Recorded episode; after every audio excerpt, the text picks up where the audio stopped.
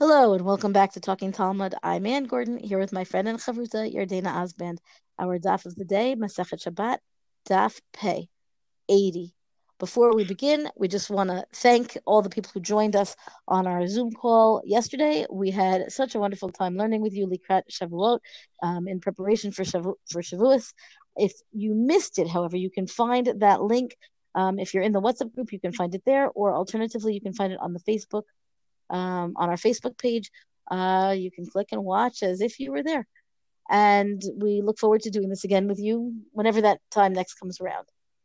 Um, okay, now, to jump into our daf, I want to pick up on the, the, the Gemara continues the discussion that I found intriguing the other day, specifically about the blue eyeshadow, right? And what's particularly pleasing is that it asks the question that I had. And that's always a nice feeling, right? Baruch shekivanti. How nice that I understood the Gemara's question that was to come. So it says, kachol, kadei l'kachol ayin achat, right? That's the measure of carrying this kachol, this blue. How much was it? We said the amount for one eye. And we said, one second, one eye. Like, whoever just puts makeup on just one eye. And the Gemara here says, ayin achat, halo kachale? And here the Gemara says, like, really, just one eye? Am Rav Huna shekain tnuot chulot ayin achat. So Rav Huna says, well, the most modest women would only have blue on one eye, with the assumption here, it doesn't spell it out in the words of the Gemara, but the assumption is that they are veiled and only one eye was showing, and so then the they only needed the blue on the one eye, and they didn't bother to put the blue on the eye that was hidden. But the Gemara does not accept this. Meaning, now there's a whole lot we could talk about that. That conception of modesty, and we'll get there in a bit. But first, from a very practical standpoint, the Gemara does not accept this position that, that the women would only put the blue on one eye, the showing eye. I feel like it's the ancient version of, you know, Zoom, when nobody knows what you're wearing down beneath, but you're dressed very professionally up on top. Right, right? Like so, it's work, work on the top, party on the bottom. Right? So your one eye is like naked, but the other eye is all dressed up with your blue eyeshadow. Meitfei, Rabbi Shimon ben Lazar Omer, kachol im l'refuah, k'dei l'kachol ayin achat. Now, so Rabbi Shimon ben Lazar takes the whole discussion away from what I've been calling makeup. It says if you're using kachol, right, if you're using this substance for a medicinal purpose, that's when you might actually need it just for one eye, right? And that makes sense. Now it makes sense because you're not talking about getting dressed up. You're talking about treating if one eye has need of treatment, right? But if you were u- using this same substance for decorative purposes, right, to adorn yourself, that would obviously be the two eyes. And so, so I feel like, oh, now I feel better. The Gemara understood exactly what the problem was with the initial discussion, even though it's not actually in the same place at all, right? The discussion continues at some remove, you know, on the daf itself. Um, okay. And then the Gemara continues. Targama Hillel berates Rabbi Shmuel bar bar Rabbi Shmuel bar Nachmani. Hitania hahi beironiot. So the Gemara says all of this was talking about village women. Ironiot. What does it mean? Or or town women. I'm not. I you know the translation on Safaria says village women, but I would think that this is really townswomen. And then the implication is that in a place where people had less exposure to immodest behavior to begin with, then there was no need for the women to cover their faces and be that much more tsanua. And this, to me, I think is remarkable. It happens to be that in another hat, you know, not my Talking Talmud hat, I uh, co-founded uh, an organization called Chokhmat Hashim. And one of the things we spend a lot of time talking about is exactly this issue of hyper-modesty that seems to be plaguing the Orthodox world in the modern era. This idea that women cannot be shown, the women, you know, drawings, photographs of women cannot be shown in publications, and this question of, you know, to what extent, uh, oh, anything, you know, that anything might be considered immodest, even though it's really just basic, modest living, right? So the idea, and, and part of the discussion is always that that this is a cultural swing back against the hyper immodesty of, let's say, of the secular culture, of the Hollywood culture, and so on. And so that we end up with two extremes, you know, being the two sides of the same coin. So I feel like this comment here of the Gemara, that when you're talking about a situation where people could, You'll forgive me. Just be normal. When nobody's reacting to immodesty around them so that they have to feel that they need to be all that much more modest, well, then you could just be normal. And and in that case, you would they would not veil themselves, and they would not veil themselves and leave just one eye showing, which is really a very extreme covering if you consider it in, you know, in terms of the burqas and, you know, all the different um, attire that we see coming out of, let's say, Afghanistan and so on. So I found this Gemara, you know, on the one hand, a little disconcerting, and on the other hand, you know, a very complete, a very applicable uh, rendition of issues of modesty and hypermodesty, even that we see them in the in our day. Yeah, you know, it's it's interesting to see. I think these notions of modesty have always been around. Clearly, they've always been part of sort of, I don't know, I guess how men have viewed women in a certain way, or these are that element of the burden being on a woman um, sort of has always been there. Um, but, you know, we've also seen other Gemaras where, you know, we talked about, you know, the pinky finger, and it was very clear that that burden was on the man. So I just think we have to put this in an entire context of the Talmud itself. Uh, yeah, I think that's I think that's always, always a helpful perspective as well. Right. Okay, the next the next section here that we should talk about, and I'm a little bit reluctant to because I don't have any really good understanding of it or explanation of it, is also connected to tzvi- to tzniut. Um, Yardena, would you like to set it up? This business with a lime? Yeah, so the Gemara's here in the middle of a discussion about how much lime you can carry out. And it's clear that lime was used as a substance. I never say this word correctly in English. It was a del- depilatory. Is that the right word? Yep. Um, you know, word. That it was used basically for hair removal. And the Gemara then shares a very odd story. Um, you know, so first it goes through a lot of specifics of like, that poor people would use lime, um, wealthy, you know, wealthier people would use fine flour to remove the hair. And then the kings of daughter would do the shemen hamor, and they quote a pasuk from Megillat Esther, um, that it was this type of, of um, olive oil. And then they get to this interesting story, like while they're on the topic of topic of lime, they're going to tell us something about Rav uh, Bibi. Um, so, you know, so I just, it seems to me it, the depilatory, certainly, it also seems to be that this is a, a an emollient, an emollient, emollient. Yeah, right. right. Sorry. I should say it. It's, it's, it's a hair removal, but it also, it makes your skin look good. That, that, that it, it has a twofold purpose. Now, my fear of this is that I feel like in the modern era, we know that lime on the skin would really be very bad for you. Yes. Well, it's it's so caustic. Whole... It basically was you would burn the hair off. I mean, that's essentially what you were doing. Right, but like, how, like there's there's nothing fun about this experience, right? Like no. You can imagine a spa spa treatments, right? Some of them are maybe not not so fun, and at the end you look beautiful and isn't that wonderful? But also some of them are quite pleasing, and and this does not sound fun at all, especially when we look at this discussion of Rav Bibi. Right, exactly. So, so go ahead. You're going to read this, right?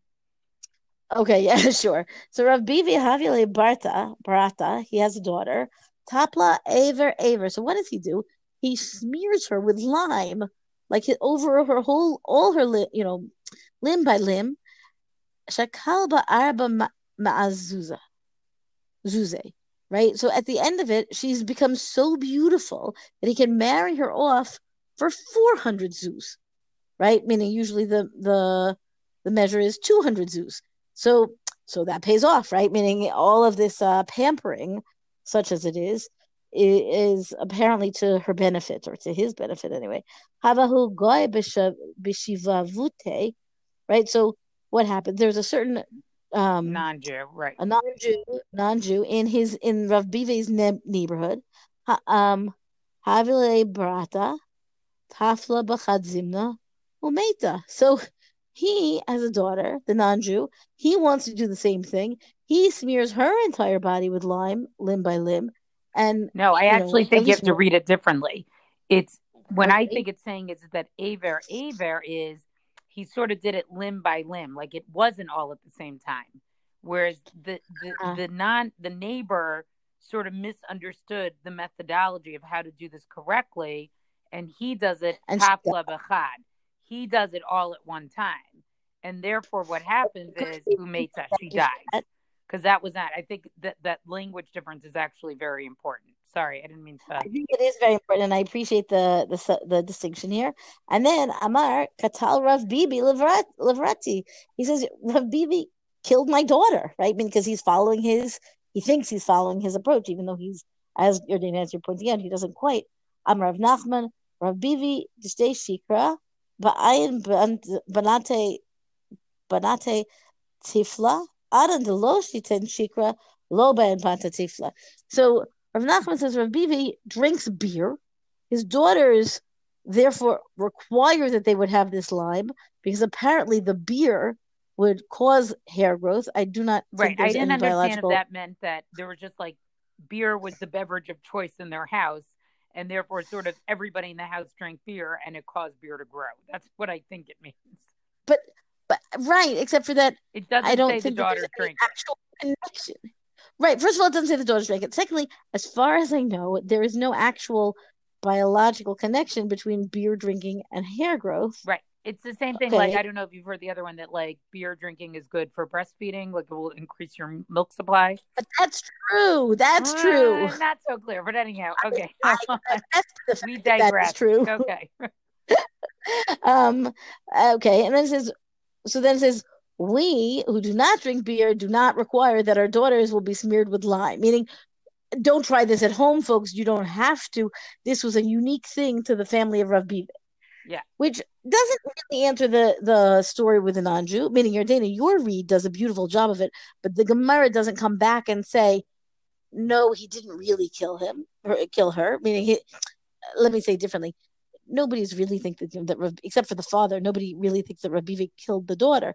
But his his protocol, right, was dangerous, and there's no acknowledgement of, there's no response to the non-Jew in his distress, which I find also a little disturbing. Everything about this story I find disturbing, except for your distinction between the two protocols from what Rav Bibi did and what his neighbor Look, did. That, to me, is a logical distinction. I, you know, when Ann and I were preparing this, this is one of those stories where we sometimes encounter on the D A F.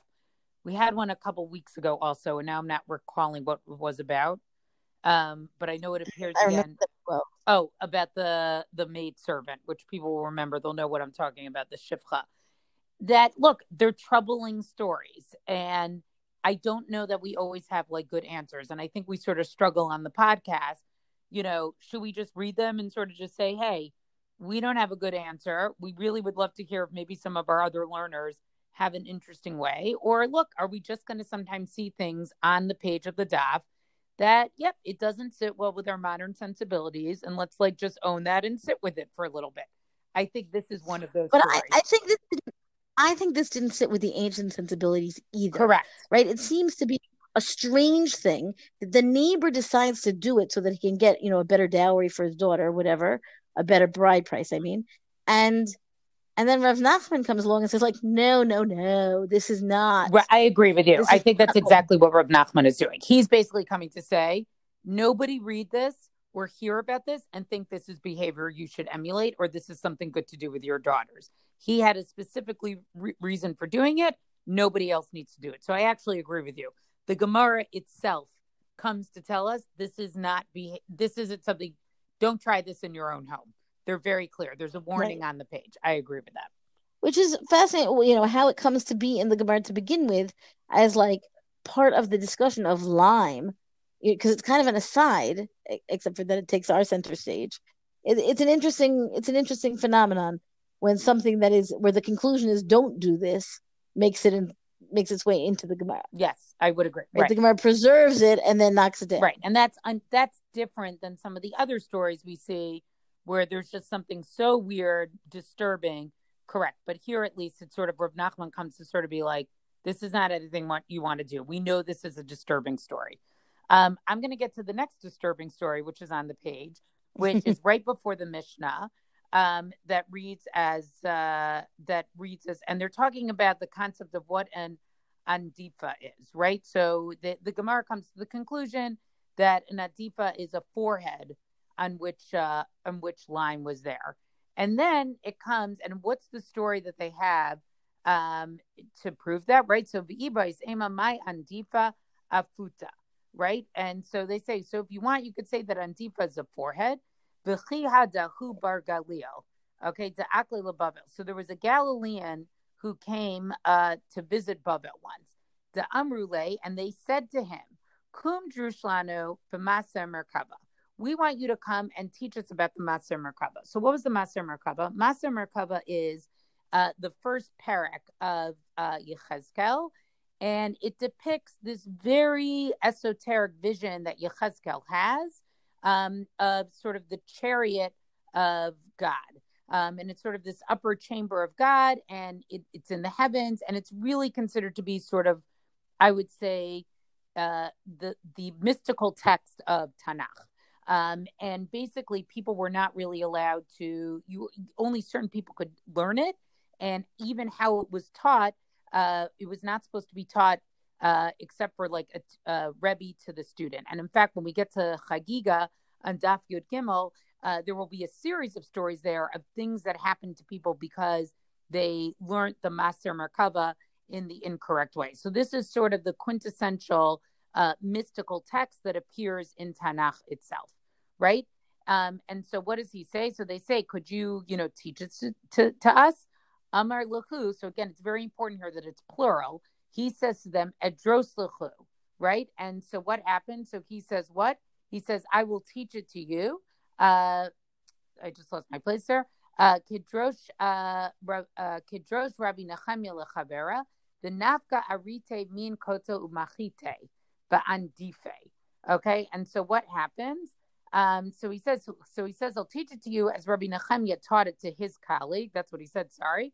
And then a hornet came from the wall and stung him on his forehead. Right. I know there's these murder hornets now that everybody's talking about. Okay. So, um, and stings him on the forehead. And again, it's very unusual because I think what the proof here that they're using for the word, um, uh, andifa is from this story where it says, umachate ba'andife. The meat, and he dies. But Amrulay mindil yahale, right? And so they said from his own that came to him. Um, you know, so the point here of the story is, is it's almost like they're telling sort of a folk story that uses this particular word of andifa in order to prove that andifa means forehead. Um, so that's kind of interesting, like how they prove the usage of the word forehead. And the second piece here is interesting. It's just, you know, sort of using this as an example of all of the things that were inherently wrong, uh, not wrong's not the right word, uh, that you had to be careful with, with teaching Ma'aseh Merkavah. And it's interesting to me, it's not the students who are held responsible, because it's clearly, it's in plural, right? They came to him, right? The Amruleh, they said to him, and he says, sure, Amruleh, Adrosh Lechu, Kedrosh Rabbi Nachman Lechavre, I will teach it to you the way Rabbi, Rabbi, Rabbi Nachemiah did to his friend. So that interaction was okay because it was just Rabbi Nachamiah to one person.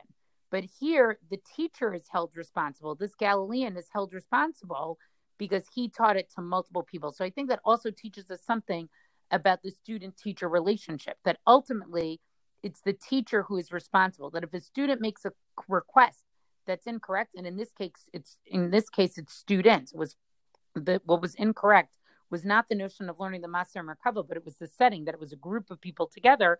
The Galilean should have known uh, that that was something that he shouldn't have taught. But we'll hear more about the Ma'aseh Merkavah when we get to uh, Masachet Chagiga. I think that every, I feel like every time we, st- anything touches on Ma'aseh Merkavah, I'm like, okay, can we really, are we really going to understand this? You know, how esoteric is it going to be? Some of the nevuot about the Ma'aseh Merkavah are particularly kind of far out, let's say.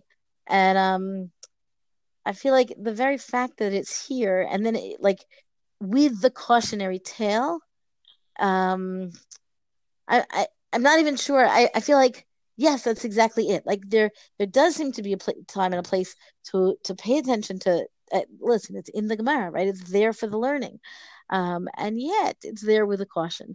And the idea that people can kind of, you know, we live in an era where knowledge, information is king, right? You can learn anything, you can find anything, you can expose yourself to just to, to really just to anything. And there's very little concern that knowledge could do any damage, right?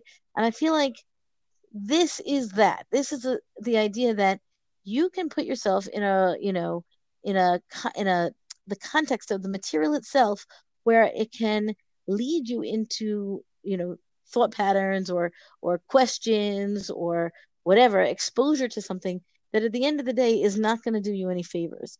And we can talk about that from a psychological standpoint. Obviously, this is really presenting it from a mystical standpoint. Um, I think the idea that that there is what that there is a need to be cautious around knowledge is interesting in, in our era, specifically as a as a lesson to us. I agree with you. Yeah, I think there's we'll see the Ma'aseh Merkavah come up, and there's a lot to learn from it as an example. Um, I just want to go to one quick thing at the bottom of the daf, which I think is something that may not be so obvious. Uh, we then get to our next Mishnah, which again goes through again different types of measurements, um, and it talks about plaster, um, and you know that you could have plaster that's on a spoon, and then the Gemara gets into a question of if it's plaster mixed with sand um, or straw in it, and I think that's just an important thing there because um, it says there at the bottom here. Um, uh, Where, uh, oh, where is it? Rava Amar, Afilu Tema Rabbanan, Kilkulu Zuhu Tikunu. Okay. That even the Rabbi says that even our Mishnah goes to, according to the opinion of the rabbis who disagree with Rabbi Yehuda, I'm not going to go through the whole machlokas here, who says that when it's ruined, it's, it's, uh, it's, it's improvement. Um, and what they're talking about here is, is that post destruction of the Beit HaMikdash, you know, there were a lot of things, and we, we've seen this also come up on the pages of the daf. There were a lot of things that they changed about their practices to show that we were sort of in a constant state of mourning. And one of the things they did was, was that you could not use like straight good plaster. You sort of had to ruin your plaster a little bit, and you would do it, you know, by adding like sand to it um, or something like that, um, which would, wouldn't really help it. Um, and you would just sort of use like a ruined plaster, basically. So I just wanted to point that out. I don't think it's perfectly obvious um, on the daf. And I think it's interesting just to take note, and we'll see it time and time again, a variety of minhagim, of customs that develop um, in the diaspora and in Eretz Yisrael itself to symbolize the mourning that was constant for the Jewish people when there was no longer a temple anymore. Right. It's one of those things where, since it's not part of our, I mean, obviously we talk about returning to the, the temple and the loss that we have, but especially I'm sitting in a vibrant Jerusalem, or at least, you know, pre-COVID nineteen, it was vibrant Jerusalem, and and it's coming back to itself in any case. And, and the, we just had Yom Yerushalayim, HaKotel Bi'adenu, right? All of this. And to say that um, there is a, a conscience constant awareness of the absence of the temple, I think, is another lesson that we can take home, right? That it, even when it feels like, well, wait a minute, you know, we, we function well enough without that. The answer is no, no, we're missing something, and we need to fill that gap. Exactly. And I think that when we read these things in the Gemara, it's a nice, it's it's a good reminder for us. So with that, we'll, we'll conclude. That's our daf for the day. Rank us, review us on all major podcasts. Thank you to Rabbi Michelle Farber for hosting us on the Talking Talmud, uh, sorry, on the Hadron website. Uh, leave us a comment on our Talking Talmud page, especially if you have any insight into some of the unusual stories that we had today. Um, and until tomorrow's daf.